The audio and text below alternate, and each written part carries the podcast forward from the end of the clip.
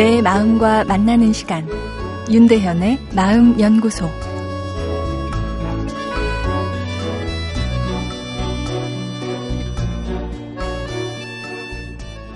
안녕하세요. 화요일 윤대현의 마음 연구소입니다. 오늘은 뇌과학이 알려주는 사랑을 하면 무모해지는 이유 이런 내용인데요.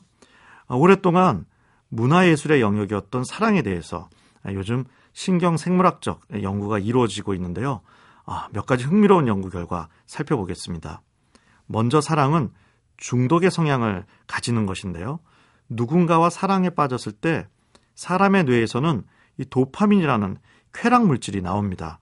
이 쾌락 물질은 마음에 즐거움을 주는 보상 시스템의 스위치를 켜게 되죠.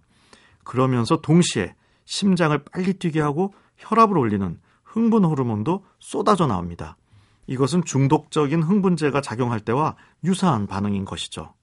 사랑이 중독성이 있다는 것은 금단 증상이 있다는 것입니다.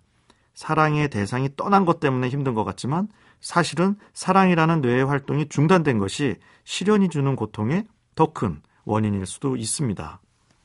다음으로 사랑은 사람을 강박적으로 만드는 경향이 있는데요. 쉽게 말해 집착하게 된다는 것이죠. 그 집착 때문에 상대방을 힘들게 하고 결국 사랑하는 사람을 떠나게도 만들죠. 사랑은 그 특성 자체가 예측 불허하고 불안정하죠. 이런 감정을 안정적으로 조절해주는 세로토닌이라는 뇌 안의 물질이 이 사랑을 할 때 줄어들게 됩니다. 그래서 불안정성이 더 커지고 결국 집착으로까지 이어지게 되죠. 로미오와 줄리엣. 아, 이 사랑에 빠진 두 사람의 사랑은 간절하지만 사실 매우 무모한 행동을 하죠. 얼마든지 합리적인 이 다른 방법으로 사랑을 쟁취할 수도 있었을 텐데 하는 아쉬움마저 드는데요.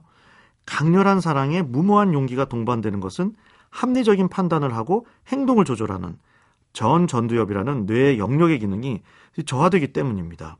그리고 위험에 반응하고 상대방의 부정적인 것을 느끼는 선조체라는 이 뇌의 영역도 기능이 저하됩니다.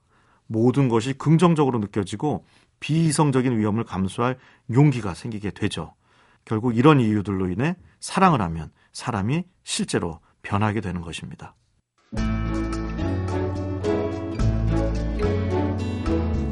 윤대현의 마음연구소. 지금까지 정신건강의학과 전문의 윤대현 교수였습니다.